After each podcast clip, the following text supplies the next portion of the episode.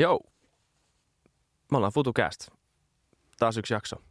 Isak Rautio täällä äänessä. Edessä istuu William von der Baalen jälleen kerran. Täällä mä istun, moi. Jälleen kerran. Meillä on aika jännä vieras tällä kertaa. Bruce Orek, Yhdysvaltain entinen Suomen suurlähettiläs.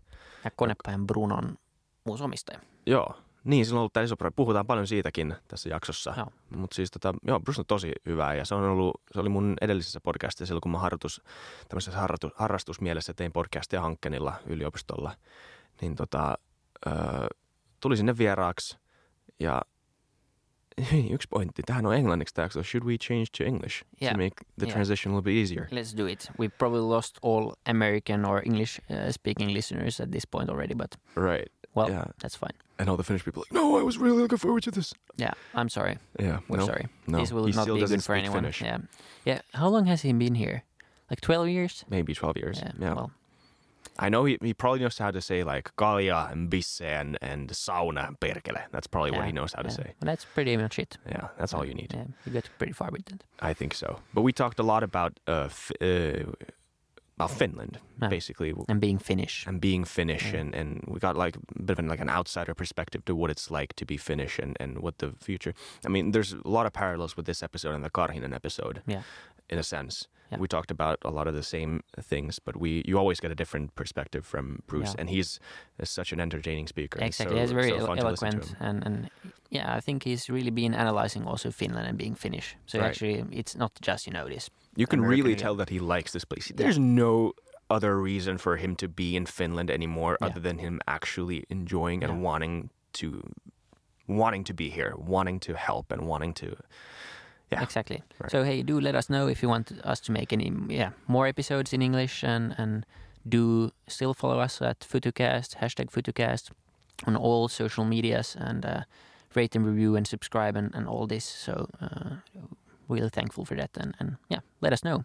Yeah, please let us know. And go follow us on uh, all the podcast apps. One main reason for that is well, you get the episodes on demand, but then also we also have uh, also we also we also have our first season there, Yeah. which is packed with great episodes, great guests, and uh, All in Finnish though. all in Finnish. Yeah. All right. Let's Thank do you. it. Let's go to the episode.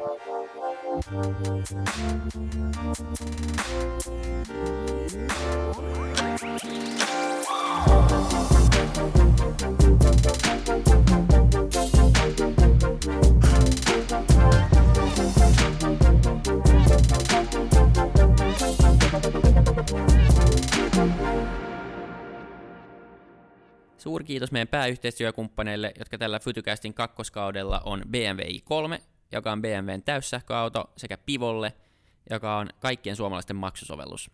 Käykää tutustumassa tarkemmin ja kertokaa meille, että ootteko te jo kokeilu. Yeah. We are live Indeed. from our Kalastama studio. This is FutuCast. My name is Isak Rautio, and this is William von der Palen. And for those of you who are wondering, like thinking like this is not Finnish, this is not FutuCast. Yes, it is. You're about, you're right about the first one, but you're wrong about the the second one. This is FutuCast, uh, second season episode. What episode is this going to be, William? Nine, but I don't know when it's going to be published or if it's going to be published. Let's see. If it's going to be. Who do we have as our guest this time, William? It's uh, Mr. Bruce Oreck, so a warm welcome to the podcast. Nice to have you here. Good morning. Or depending on what time of day this airs, good afternoon or good evening. Or good night. Well, good night. Right. Yeah. so, people know you. Most people know you uh, as the former ambassador for for this country No, actually, the former ambassador for the United States for to Finland. the Finland. Yeah. That's right. That's right. Uh, what People you? somehow get that confused. I don't know who I was working for. So, who's that guy? Your accent tells it. Yeah. It gives it off. A little. And uh, uh, what do you do now? Like ra- last time I saw you, you- a few years ago, we did a podcast. Mm-hmm. Uh, and then you had a suit on. Now you don't. What happened? Um, I had to sell the suit now. Now that I no longer have a job, um, had to give that up.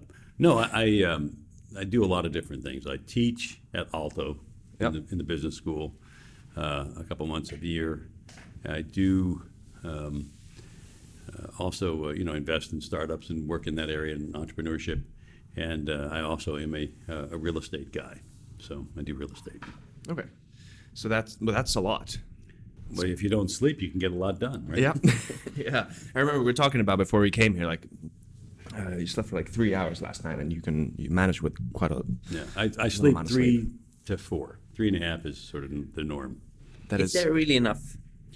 How the hell would I know? Yeah. I mean, I'm still alive. I'm Yeah. sure that will come to an end, but but um, uh, the living part that is. But I seem to do all right.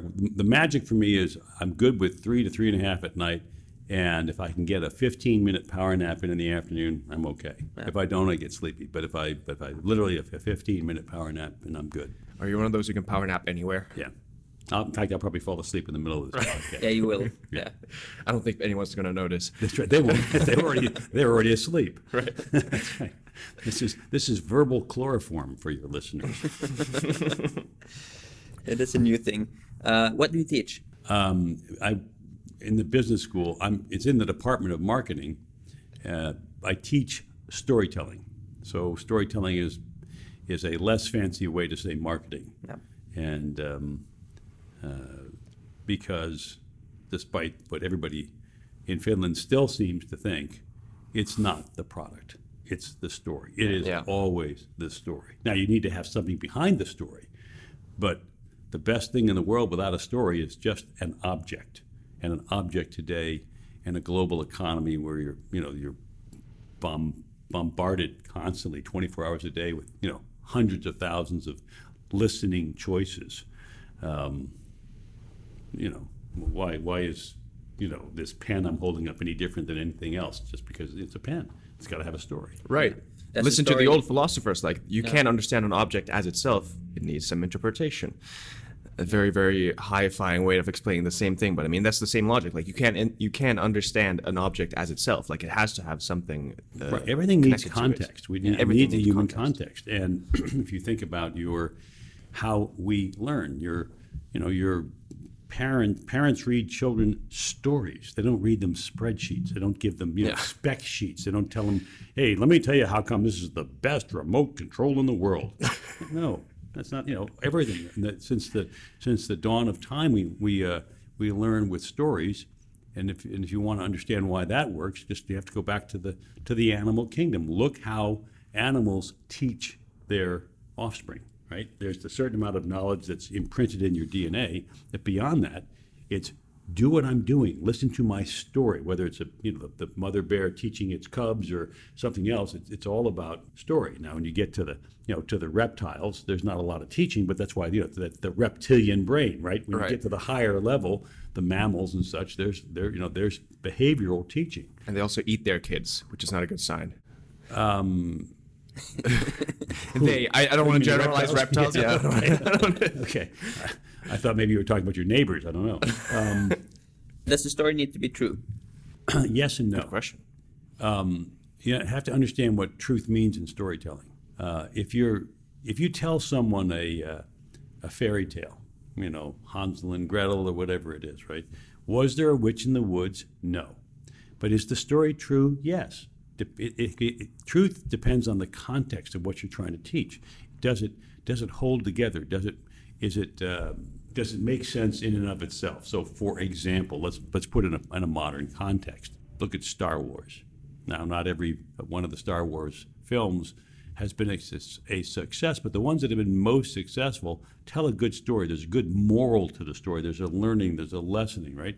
A lesson. Is there any truth to it? Oh hell no! Those guys are a bunch of actors on a green, you know, screen with a green screen and waving around broomsticks, and then some computer jock turns it into the world somewhere far, far away with the lightsabers. But the story holds together because it's true. It makes sense in, in its framework. So it doesn't have to be about, you know, this is the bluest pen in the world or this cures cancer. Now we know we know truth in the sense of if if someone tells you a story and it doesn't hold together, it doesn't feel right, the, the movie bombs, the book doesn't sell, or the product doesn't sell because, you know, it comes across as BS. So truth is yes, it has to be true, but not in the literal sense. There's an there's an uh, evolutionary psychologist from from America who makes a distinction between epistemic tr- truths and then metaphorical truths. Right. It's Eric Weinstein is as called, and it's very interesting. Like a, a metaphorical truth is as you said, like it's a truth where the factual components of the statement might not be necessarily true. Like uh, let's say you have uh, let's say you are uh, you're a caveman and, and you imagine like there's a ghost behind that bush believing that there's a ghost behind the bush who's go- probably going to eat you or kill you is better for your survival, better for your the long term, uh, blah blah blah, Right. than, than than not believing that. So there's a metaphorical truth within the falsehood Right. of the statement. Exactly. Yeah. What are some examples of, of good stories? Uh, are there any Finnish companies doing this yet? Who are Oh, actually oh, good oh, at it? I think there are a lot of uh, Finnish companies that are doing uh, the story well, um, and story is a little more complicated. So let's let's focus on someone who doesn't have, let's say, a lot of story in their story.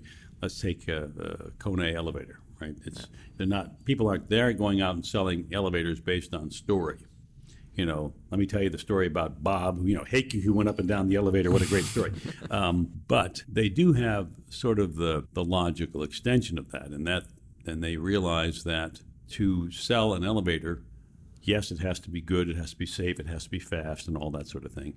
But it has to have extraordinary service. It doesn't do you any good if it, if it breaks and nobody can get there to fix it uh, or nobody's uh, thinking ahead to keep it from breaking down.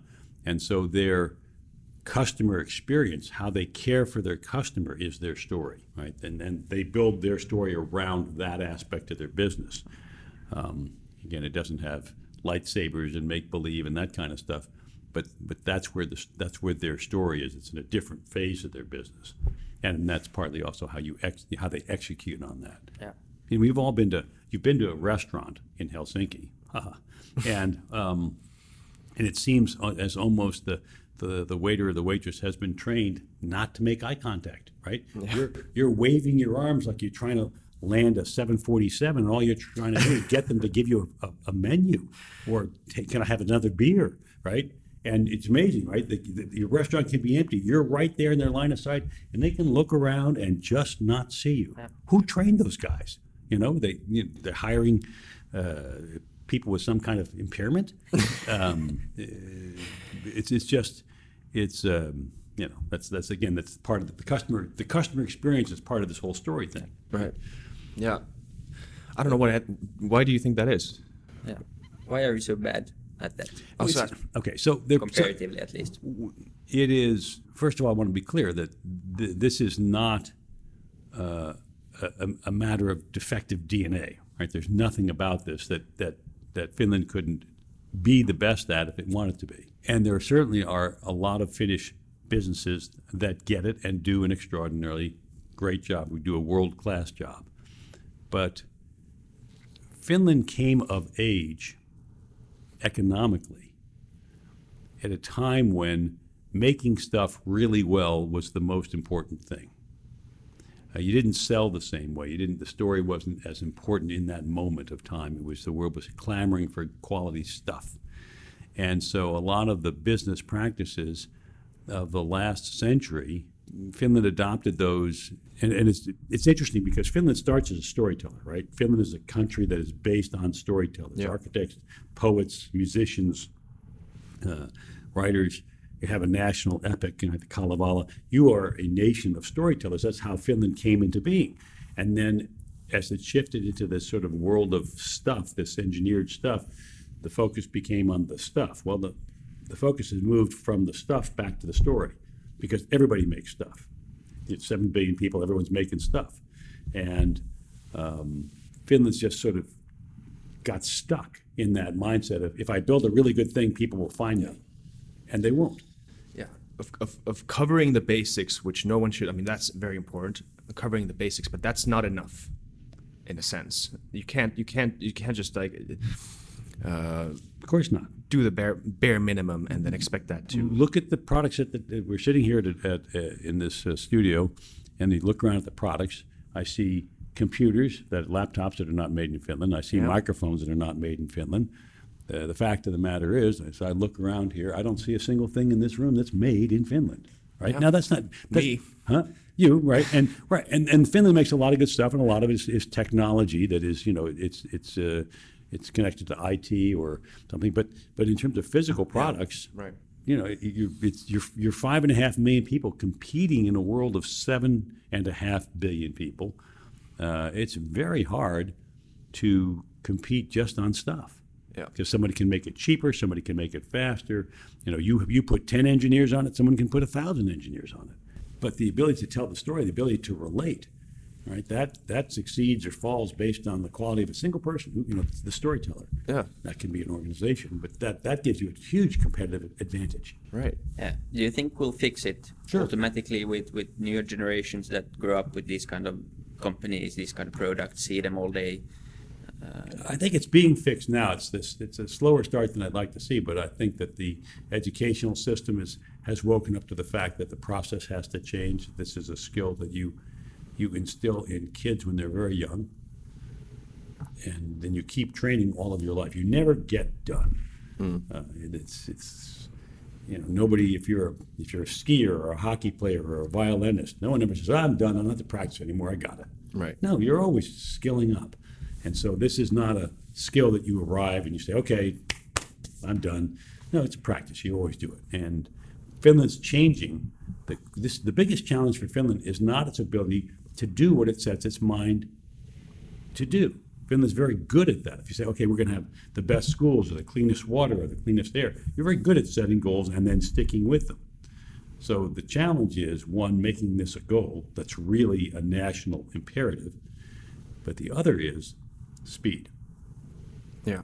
the world is going incredibly fast, and you don't have the luxury of saying, "Oh, it's changing," and you know, in ten years, ten years, hell, the, the the the smartphone is ten years old. Look what's happened to the world in the ten years of the smartphone. Do you really think you can lose another ten years? How much? How much more out of step can can one be in another 10 years? And I'm not saying that Finland's entirely out of step, but clearly uh, we see things where Finland has missed opportunities. If you look at Sweden, who's uh, since the financial crisis in 2008, I guess you know their economy has been growing robustly, and Finland's economy is effectively flat. Yeah. Right now, that's just that's next door. Yeah. Right. What's going on? What's going on is our, are pieces. The pieces that are missing is the marketing piece, the storytelling piece, and this sense of urgency. If you ask me two things, it's a currency, but uh, yeah. But uh, we, we spoke with Because other other people with the euro with the euro are doing Yeah, just fine. Exactly. Right. That's my point. Germany's not suffering, right? We, we we spoke with uh, Reijo Karhinen uh, last week, also the former head of uh, OP, and we, we spoke about uh, the stagnation also of Finland. Um, basically, from yeah, we were doing fine up until like 2006, 2007, before the economic crisis. But after that, it's been flat. And we discussed that: are we kind of too satisfied with what we've accomplished? You know, after the war, pulled ourselves up from from being a small country, from being a poor country, and we're up with the big boys now. Yeah, let's now not. I starting mean, lose don't even again. have to like put down that story. I mean, I'm not saying Yeah. you were doing that, but like that's an incredible miracle story. Yeah. Right, but keep in mind what happened. The, the signal of the financial crisis in 2008. There have always been financial crises. This is not new news. It's, there'll be another one. They've been in the past. and, uh, Right. Usually, though, the financial crisis is a symptom of a f- large-scale fundamental shift that nobody saw coming and they should have. Right? Anybody looking back at 2008, anybody today could look back and say, well, of course it ended as in a in tears. That was complete, you know, it was a really bad idea in all respects, how we got there. But whether it's any of the historic boom and bust or, you know, overinflation on some overinvestment in certain areas, they usually signal a fundamental change. The problem is that people don't like fundamental changes. I'm good at doing what I'm doing. Don't don't change. Let's just keep on doing what I'm doing. And so the, the problem post 2008 this isn't about Finns feeling comfortable because they have a social safety net. You know, you had the medical system and the education system was the same in 2008 as it is today, yet the circumstances are different. It is the circumstances that have changed. Hmm. The question is, are you changing to, to fit the circumstances? And this is effectively, it's the Nokia story, right? Nokia had the technology. Nokia certainly had the opportunity, but they were, you know, hey, we're doing it our way and it's, it's working. Let's not rock the boat. And, and that's not alone. I'm going to pick on Nokia. Kodak is a good example. They invented the digital camera, and yet they got caught flat by digital photography. Yeah. They had a 30 year lead. They had they invented it 30 years before it took off. They could have been 30 years building up this incredible patent library and, and controlling the market. Instead, they no, no, we do film. Film's good. This thing is. So you've had this shift. These shifts are going to be more uh, radical. They're going to be faster. They're going to be more disruptive. And any economy, any nation that doesn't understand that there's been a fundamental change in the pattern is going to get hurt. It has nothing to do with Finns being because you're Finnish. It has nothing to do with with you know some other limitation. It has to do with with a, a mindset or a governmental leadership. Somebody says, "Oh, we can just go at the same old pace," and you Yeah. can't. It just things have changed, and you got to be different. And nothing you can nothing wishing that won't change it. Right? You can't wish it away. It just is the way it is. You're doing something for this right now. You have a big project going on in Helsinki. Well, actually, let's go back one step before. You're still in I Helsinki. am in Helsinki. Why? I just love salmiakki. Uh, that's probably not true. Um, I don't mind it, but that's not why I stay. The the um, having now been, I'm sure people are thinking, "Oh my God, why don't we send that bastard home now?" Having been sort of critical, uh, I think Finland is one of the best places in the world to be. I agree.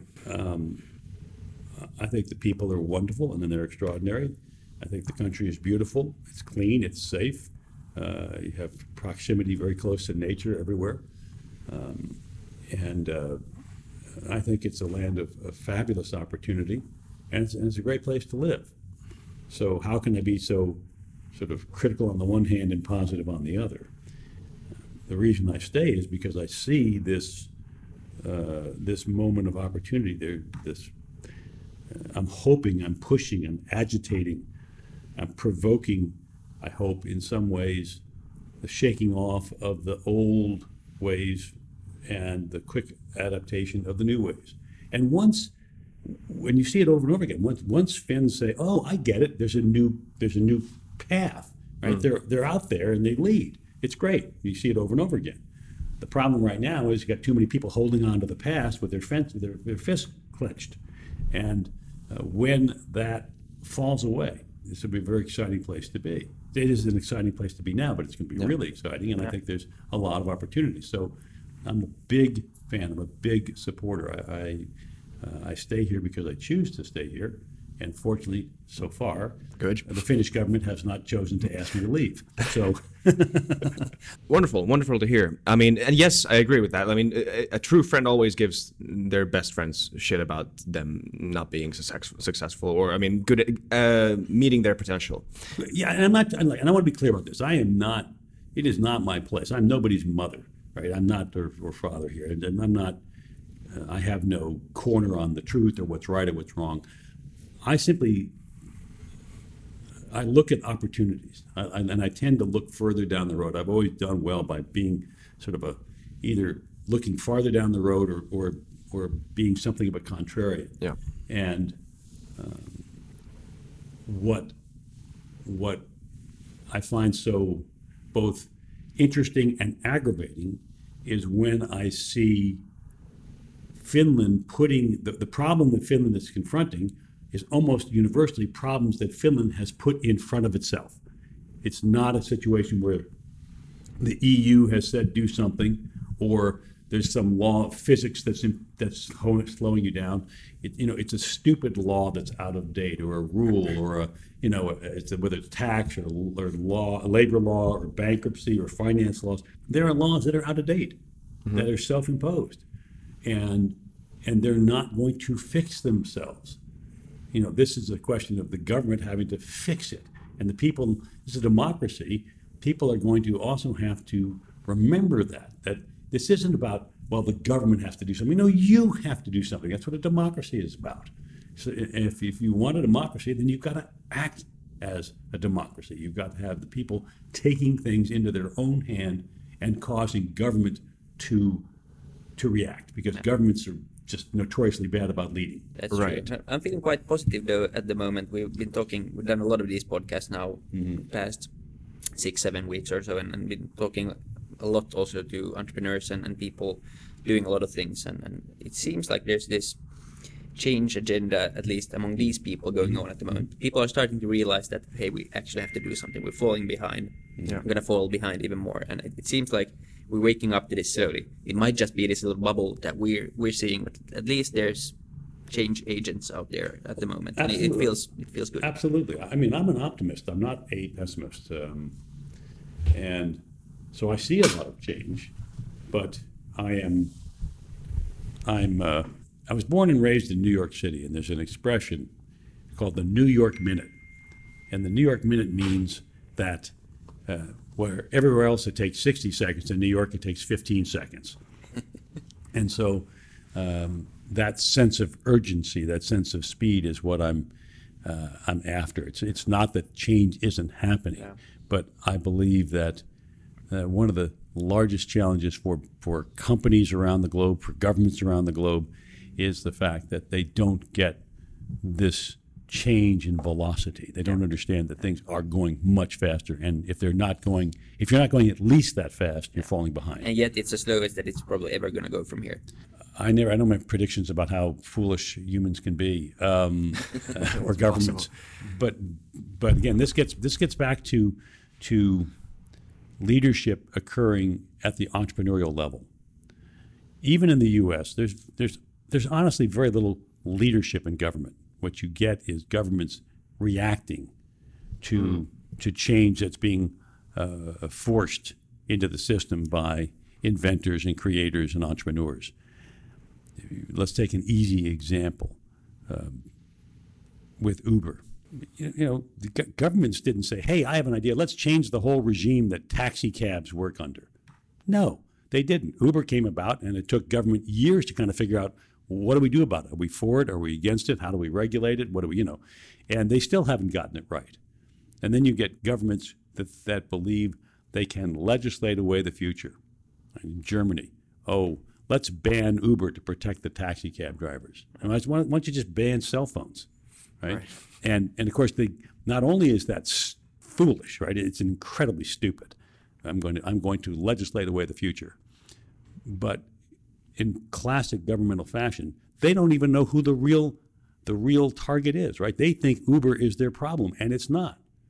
They can ban Uber; it's not going to stop the real problem. The real their real target is Google. Why? Because Google's leading in autonomous automobiles. There's no question that every single cab driver out there is basically going to go away. This is the invention of the automobile in the day of the horse-drawn buggy. And it's you, know, you can say we're you know we're going to mandate that everybody keep a horse, but that doesn't change anything.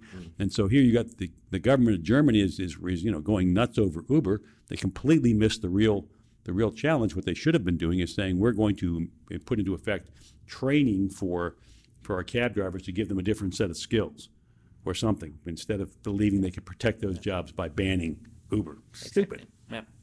You're, uh, you were in the news. Uh, this past spring. surprise. Uh, you have a big project going on in Helsinki. You, you did you finally get Konepajan Bruno to your to yourself? to myself. Um, so, It's your living room now. and what you're talking and a about couch. Yeah. is the is the uh, the Konepaja um, project out in Vallila. We have now a binding contract with VR with VR, and we will we expect to close on the transaction on the purchase by the end of the year. There are a zillion hurdles. It's a very complicated project. You've got massive buildings that are protected under the antiquities rules. You have uh, a half a century, frankly, of deferred maintenance, things that should have been fixed years ago that haven't been, and so now, you know, now what, what was a small problem is a big problem. Um, people don't understand how large that is. If you took all of the skylights, this building has these giant skylights from 1903, lots of natural light. But if you put all of the skylights end to end, it would stretch for 1.7 kilometers. Whoa. It's you know, and you have all of that. You have all of those costs. you have the engineering, you have to deal with all of the process. And so we are step by step trying to uh, resolve each and every one of those issues, and we think we will get there. But I will. One of the big challenges is is um, you know all of that takes money, all of that takes banks, and for banks, this presents an interesting challenge because banks are very good at looking backwards because they have the past to relate. Oh, we know that this kind of project worked, therefore we'll lend money on that kind of project. But they're not so good at looking forward into a different future where the traditional real estate project no longer works and you have to do something altogether different. And then that doesn't mean that's not because they're not smart. They are smart. It's just that they're the nature of their business is they have to protect their, their capital. They're not trying to make loans they're not going to get repaid, and therefore they have a, a large measure of conservative thinking. And for a bank to take a risk, you know, they it's it's a challenge for them. And so this is an entirely different approach to retail, a different Yeah. approach to to uh, food, to how the, you know how real estate do you is want to go supposed to operate. what, what the what the uh, Yeah, what, what is the big main- idea is, is going to be?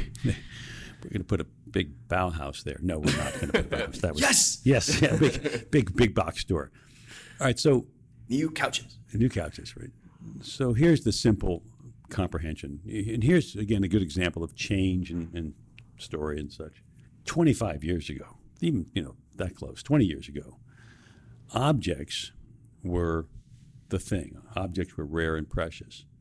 So if you went to the store and you saw, you know, 15 different brands of running shoes or purses or, you know, chairs or whatever it was, you'd, you'd look and you'd make a choice from that selection. You'd go, my God, I've never seen so many chairs in one store before, so many purses. Well, the internet has changed all that, and Amazon has changed all that. With a click of the button, you can see every single object on the planet literally and order it. And and in most places where Amazon is you have it in a day or two or three so that the thing is no longer important. It's not that people don't buy them but they don't have to go to a shopping mall or or, or a, a uh, department store to go look at a thing or to buy the thing which retail had, was dependent upon that they needed to get a high price. They needed to get the full retail. They pay a lot of rent. They have to pay, you know, storekeepers and all that kind of stuff, shopkeepers.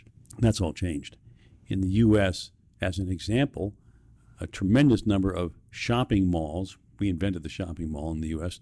A tremendous number of shopping malls have already gone out of business, and those that remain are the best, the ones that are the strongest.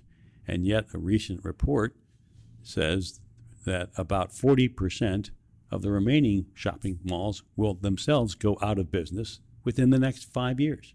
Go out of business, gone. So retail hasn't changed entirely, but people still buy stuff.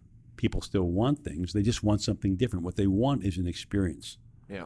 And so what we're Konepaja is about is to change these old buildings and create, reinvent them in a way where what we're delivering is an experience, if you will. And simply stated, we want to be the living room for that part of Helsinki, for that part of town. We want to be the place where people can go and hang and, and eat food that they can't get someplace else. No chain stores, no chain restaurants. They can find, if they want to buy an object, they can find something that's curated, that's that someone's chosen specifically, as opposed to, you know, you go to any one of these stores that you can find at every shopping mall. It's all got the same inventory. Yeah. It's all the same stuff.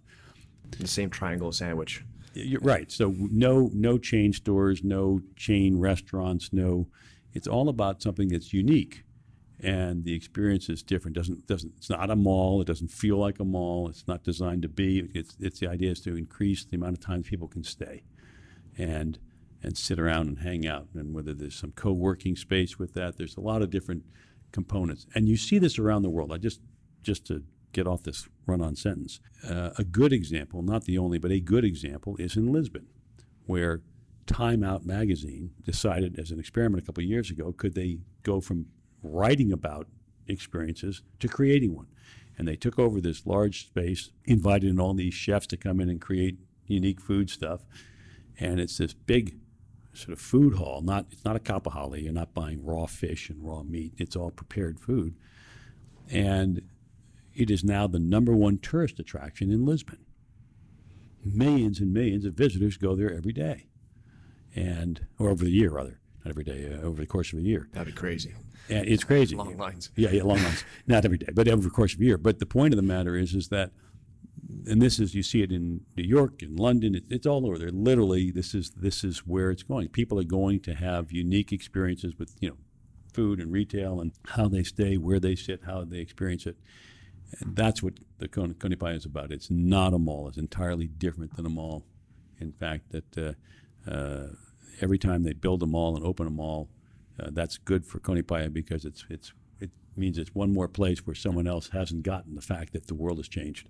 How are you going to source uh, companies and, and concepts? Are you going to build them yourselves or have entrepreneurs build something specific for you? Or Entrepreneurs. This is about letting the entrepreneurs come in and run the show. If It's I more about the culture of. It's of- the more right? It's exactly. It's about the culture, culture. It's yeah. sort of creating a community. You say, okay, come in and do it. Yeah. If you go to Tallinn, where they have a small scale of this, they took an area uh, along the waterfront, and part of it was redeveloped and sort of uh, from the bottom up by entrepreneurs, and part of it was from the city and the state focused on it. And you can tell immediately when you go, when you go to the the city run thing, it's it's just blah. It's you know, it's people there, but it's boring. You would never want to go back. It's just sort of a thing. And the one that's been developed by the entrepreneurs is it's hip, it's cool, it's got energy, it's got creative uh, juice, and, and things come and go. You know, things work, things don't work. But um, so our job in Konepaja is not to be the inventor, but rather to create the the space for the inventors to come in. and what is the time frame? Wh- When do you expect Well, we'd be, we'd be open now, but for me Yeah. being here for this podcast. Right. Hey, we're sorry, Finland. Yeah, really, this is your fault. No, we We're not we, going to like let you go just yet. No, exactly. no. yeah, uh, we hope to be. Uh, you know, it's a it's really large, and so uh, there are lots of stages, but but we're, we're sort of shooting for spring of 2020 Yeah, to for open the up. first stage. Wow. Cool. Yeah, well, So that's, that's pretty soon. that is pretty soon. Yeah, surprisingly soon considering all the. I mean, you already outlined some of the problems and. Hit, hit, You know, uh, the world is. I know that the we've been the city has been very supportive, and the various agencies have been very supportive, and we're not asking anybody to, to, to you know, uh, do anything uh, that doesn't protect the public health and safety and all that sort of stuff. But uh, I think what we've been so far seeing is that the the various bureaucracies and agencies that we have to deal with see this as an opportunity to kind of set a new pace for things that, that they realize that times are changing and this is different enough plus i'm an outsider and so it, sometimes it's you know i, I can be a little so- more forward leaning which is really good. I mean, I think uh, some. I mean, Helsinki might be different, but there's this idea of of, of I think some Finns still feel like independence means isolation from all outside influence, which is definitely shouldn't. That's definitely not what it means. So it's it's a very it's a very fresh breath of air to have like an outsider in any case. And the man sleeps three hours. So yeah, so we, I guess we shouldn't trust your your delirious opinion. Yeah, right, you know, okay, so that's one. We, we we're gonna ask you how you see Helsinki in the next, you know, five ten years. So this is obviously one part of it, but what else? What, what do you think is gonna happen to to our capital? well uh, Where are this- the winds blowing? The winds are blowing. uh, So the world has again changed. A hundred years ago, seven or eight people out of ten lived in the countryside. Today, seven or eight people live in cities, and that number is accelerating. Every single day around the globe, 180,000 people move from the countryside to a city. 180,000 people every single day. This isn't a year, this is a day Yeah, it's crazy. on a global scale. This is the age, this is of the mega city. They're going to be gigantic super cities and then they're going to be smaller cities, but it's all urban. The economy is urban. You know, it, and look, I'm nothing against the countryside. I love going to the countryside, but but uh, if you took the economic contribution of the entire countryside and you compare that to the contribution of the cities, it's you know the, the cities are disproportionately large, and in a small country, if you you know again look at Helsinki and two or three other cities, that represents you know by overwhelmingly the the economy of the country. It may be right, it may be wrong, but it is what it is. Getting cities right is critically important. Helsinki, to your to your point, is like it, it, you know you can't be in isolation anymore. This is a global economy, Right. And Helsinki, as a, as a city, let's say the larger Helsinki region is a million people. You're in competition with cities all over the planet that are, are of equal size. It's not just you're competing with Stockholm or you're competing with, no, you're not. You're competing with any city in your size range. Anywhere on the planet. And you're competing whether you know it or not. You're, whether you like it or not, Yeah. you're competing, right? You can't, you can't say, well, we're Helsinki. It doesn't work that way. Yeah. You, you can, you can take that position, but it's going to ultimately hurt you um, every day, and you'll fall farther behind. So you are thrust. The world is thrust into this giant international web of competition. So the city has to maintain a position to be as as forward thinking and as creative as the cities against which it competes. Do you think there might be still, in spite of all of this, at some point a, a trend of like de-urbanization? With if if we update our transport system to autonomous cars, hyperloops, or, or whatever, can we spread out again and, and mm-hmm. live and populate the country more evenly and, and live at the cottage or whatever we want to do? The answer to that is mostly no. There's a little bit of yes in that, but it's mostly no. And the reason is, is that the it's not merely getting to where you're going, right? And it's not merely being able to buy the stuff. Where are the schools? Where are the stores? Where are the restaurants? Where are the hospitals? Where are the, the, the services that you that you need to live today? And they are uh, increasingly concentrated in the urban areas. It's very expensive to open a hospital out in the countryside to service 30,000 people. It's it's uh, plus then you have the the choice of the population, millennials, uh, say the 35 and under set, if you will, uh, they choose to be in urban environments because that's where their friends are, that's where their, their peers are, that's where stuff is happening. They want to go down a bit, to go down to the coffee shop and hang with their buds. They want to go to some restaurant and hang out. They, you know, it's not about being uh, off on the farm by yourself. Sure, it's great to Wrestling have with the pigs. well, you mean it's great to have Which is the American and, and go away and take some time off, but that's not where you want to live, Right. right? And this is a global trend. So yes, certainly you could say, well, gee, with with uh, rem- with remote computing and high speed and, and streaming and all this kind of stuff, you should be able to live anywhere you want and do work from anywhere you want, and that's true. But what do people want? They want to be in the city. So um, you know, we're, I'm not going to worry about the zombie apocalypse or you know the end of the world where people are fleeing to the countryside for safety. That I can't worry about that stuff. In in the in sort of in the world structure the way it is today, the city is this is this is the 21st century is most likely the you know the city of the uh, century of the city, and therefore getting it right at the city level is really important. And I guess it's it's it's right that humans only like ruin one spot, one concentrated spot. Like let's not spread out the the ruining of nature uh, uh, further Yeah, let's save something to. else to ruin, right. or then figure Yeah. out how to do the teleporter. I'm waiting for that. that would be the greatest. We're on some other planet. Right. Uh, yeah, we were gonna say something. No, just about the teleporter. About the teleporter. I think tele- that was very important. That was important. we got the teleporter pointed. in. Okay, it's been a great podcast. We're out of here. uh, a few more minutes I think we have still in this episode. Um, we can still continue talking about Helsinki. That's interesting. Um, what are some of the strengths of Helsinki globally? Not not for not for uh, Helsinki as themselves. But What what attracts people to Helsinki? What would attract people to Helsinki? Well, what will attract people to Will. Helsinki for sure is Konepajan Bruno. yes. Yeah, exactly. That's right. Exactly. Run it by absolutely. Um, it's on the water. We like to be on the water. We come from the water. Yeah. We're, you know, the great cities around, around the planet are pretty much all on the water. There's some exceptions, but they all like to have a whole connected to the water. And certainly Helsinki is connected to the water very, very closely. It's unusual in the sense that it is very urban in some ways. At the same time, it's also closely connected to nature. And that's a big advantage as well. The proximity of the parks, how many parks there are actually interwoven into the city. Uh, another another feature is, of course, it's, it's clean, it's safe, it's well organized. Those are also good things. And then you have a larger, larger global reality, and that is climate change. Whether you, you like it or you don't like it, whether you want to blame it on man or call it just Mother Nature, um, it doesn't matter. No one can deny that it's happening. Yeah. And what that means is that places that are more southerly are going to be more difficult to live in.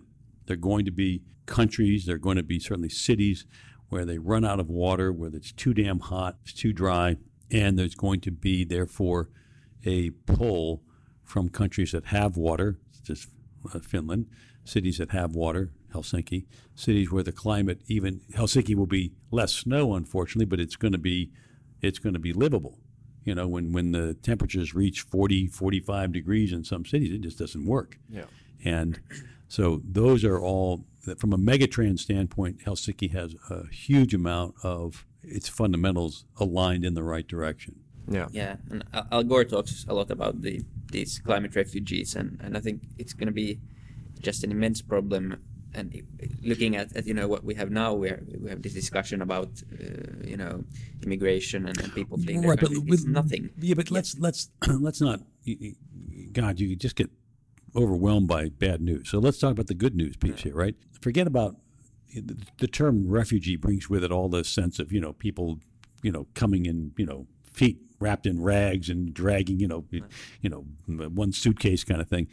No, what you're going to have are entrepreneurs, people who are looking to Yeah, exactly. to to re- create businesses and raise families. People who are coming with with all of the assets that you want them to have. You know, good education, a commitment to to the right social Yeah, values. that's what Outsider we need perspective, as a maybe? country as well. Yeah, Yeah. we absolutely need Yeah, more. and then that- I'm not I'm not speaking badly. I mean, there are people you need. That's always going to be true. But but instead of seeing this as the onslaught of of those who are fleeing in in in in poverty and ignorance, there are also the opportunity for people who are who are creatives, people who make jobs, who help the cities grow in a positive way, can help pay for the needs of those who don't have. Right. And you know th- why you know why would I go to? lot with- yeah, I exactly. could choose to come here. Yeah, and I think the refugee problems and the crisis they need to be fixed on site. It's there's we we aren't able to. It, it's no way there's a hundred million people moving and, and we can just you know No. make it work. It, No, it's it- it's not going to happen. We need to stop it Well, y- in, it's, in some way, like the, the climate change. That'd be the itself. ideal, obviously. Yeah. Yeah. Yeah, I think that's the only way. fixing on site is, is you know these are problems of, of a major and we're not going to solve them in any podcast but i think in terms of the city of helsinki it can be a magnet for creatives inventors entrepreneurs people who build society people who build the economy people who add uh, insights and and uh, and value in every aspect of Finnish society. And so, you know, you want to know why I stay, and I'm very optimistic about that. I think that's great. And, there'll- and there'll be challenges, but I can't focus on those. I got to focus on what's working. Yeah, Right. that. And that's been the overall mindset of, of the podcast this this season. It was quite negative last year, but it's Yeah. Well, but also that's sort of, that's sort of the American right. We're just sort of oh, just go for it, right? We're going forward, right? The, the, the future's coming whether you like it or not. The question is how you know you can sit around going oh god, yeah, this problem and that problem, the next problem. It's you know refugees, it's this, it's that, it's a terrible. Put up a wall, block. I mean that's the whole you know build a wall to Mexico. Really, how you know how incredibly stupid is that? That's that's just as dumb as Germany banning Uber. Right? It's just another version of that same sense of uh, I can put a wall up to keep out the future. I can keep out reality. Yeah. Yeah. The future is coming whether you like it or not. Yeah. It and the fact is, you can like it because there's a lot of good stuff. If you reach for the good stuff and that's your program, then you're going to do the good stuff. Yeah. If your if your if your focus is oh you know oh my God there's a there's a you know we got a there's a shitstorm coming and we got to protect ourselves. Well, wait a minute. That you you you don't you don't build the future by worrying about about the challenges. You you you build the future by hoping that the the challenges themselves, as you as you create the future, some of those challenges will, will dissolve. They'll disappear because they no longer are challenges. Yes, and it comes to it comes back to what you said in the beginning about the stories. And this is not to say that there aren't real problems and real plights, but a lot of a lot of it is what story you tell about your circumstances. Well, it's also let- let's it is partly stir, but it's also so so let's look at look backwards to find well maybe it's a good point to finish up here. But Yes. let me give you an example. in in 1900, it's one of my favorites. In 1900, New York City was perhaps the fastest growing city on the planet, and in 1900 there were 100,000 horses in New York City, which meant there were 1,200 metric tons of horse manure every day on the streets, 100,000 liters of horse urine, and on average, 40 horses died a day in the street, and they didn't have the equipment to get rid of them. The city planners were terrified because at the rate of growth, they thought that New York would soon have a million horses. They didn't have enough stables. They didn't have enough hay. They thought they'd be overwhelmed with horse shit, literally. and they're panicking about the problem. Of course, what they weren't thinking about was that 20 years before, the automobile had been invented. yeah, And so while the city planners and all the all the people were going, oh my God, we've got to stop the growth. We've got to get, the horses are going to overwhelm us, right? That's 1900. By 1910, it's all cars. The horses are gone. They literally are gone in a decade. Right. And the city planners were worried about a million of them. So that's a simplified version, but it's the same thing. You stop stop worrying about today's problem, invent the future, and then all of a sudden, the set of opportunities and the challenges change entirely. Last question. Uh, it's the one we ask all our guests, so you you get to answer this as well. Uh, you did well enough. Sweet. yeah. Uh, so we've been asking all our guests for one big dream for uh, Finland or for the world, something that they like to see happen. God. Well, for let's keep, let's let's keep it local. Let's talk about Finland. Um, I would really like to see Finland step into the sunshine. There's so much potential here. There's so many good things. There's so many unique things about Finland uh, that are very difficult to replicate elsewhere. And at at some point, I really would hope that Finland would see instead of telling itself that this is a bad place to be, but really tell itself that's a great place to be. And instead of telling itself we can't do that, um, realize that you can do that. And, and when that shift, when that mindset flips over, right, then Finland's going to do fantastic. There'll be plenty of jobs, there'll be plenty of opportunities. It's a wonderful place. And, and uh, uh, this is all a question of story. You're telling yourself the wrong story. Time to tell yourself the right story. Hell yeah. That's Hell it. yeah. Absolutely. Thank you. Thank you.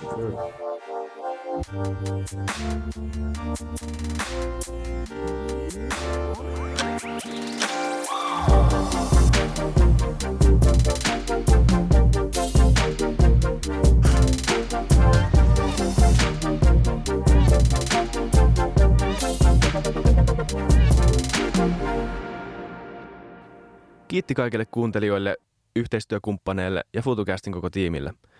Isa Kraution ja William von der Baalenin lisäksi, Isa Kraution minä, tiimiin kuuluu tuotantovastaava Samuel Happonen ja media vastaava Tuumas Lundström. Ja kiitos Niko Noanalle tästä upeasta tunnaribiisistä, joka on mukana Lululandissä. Seuratkaa mitä somessa nimimerkillä FutuCast, millä tahansa podcast-alustalla ja niin ja saa arvostella. Mielellään. Thanks. Moi moi.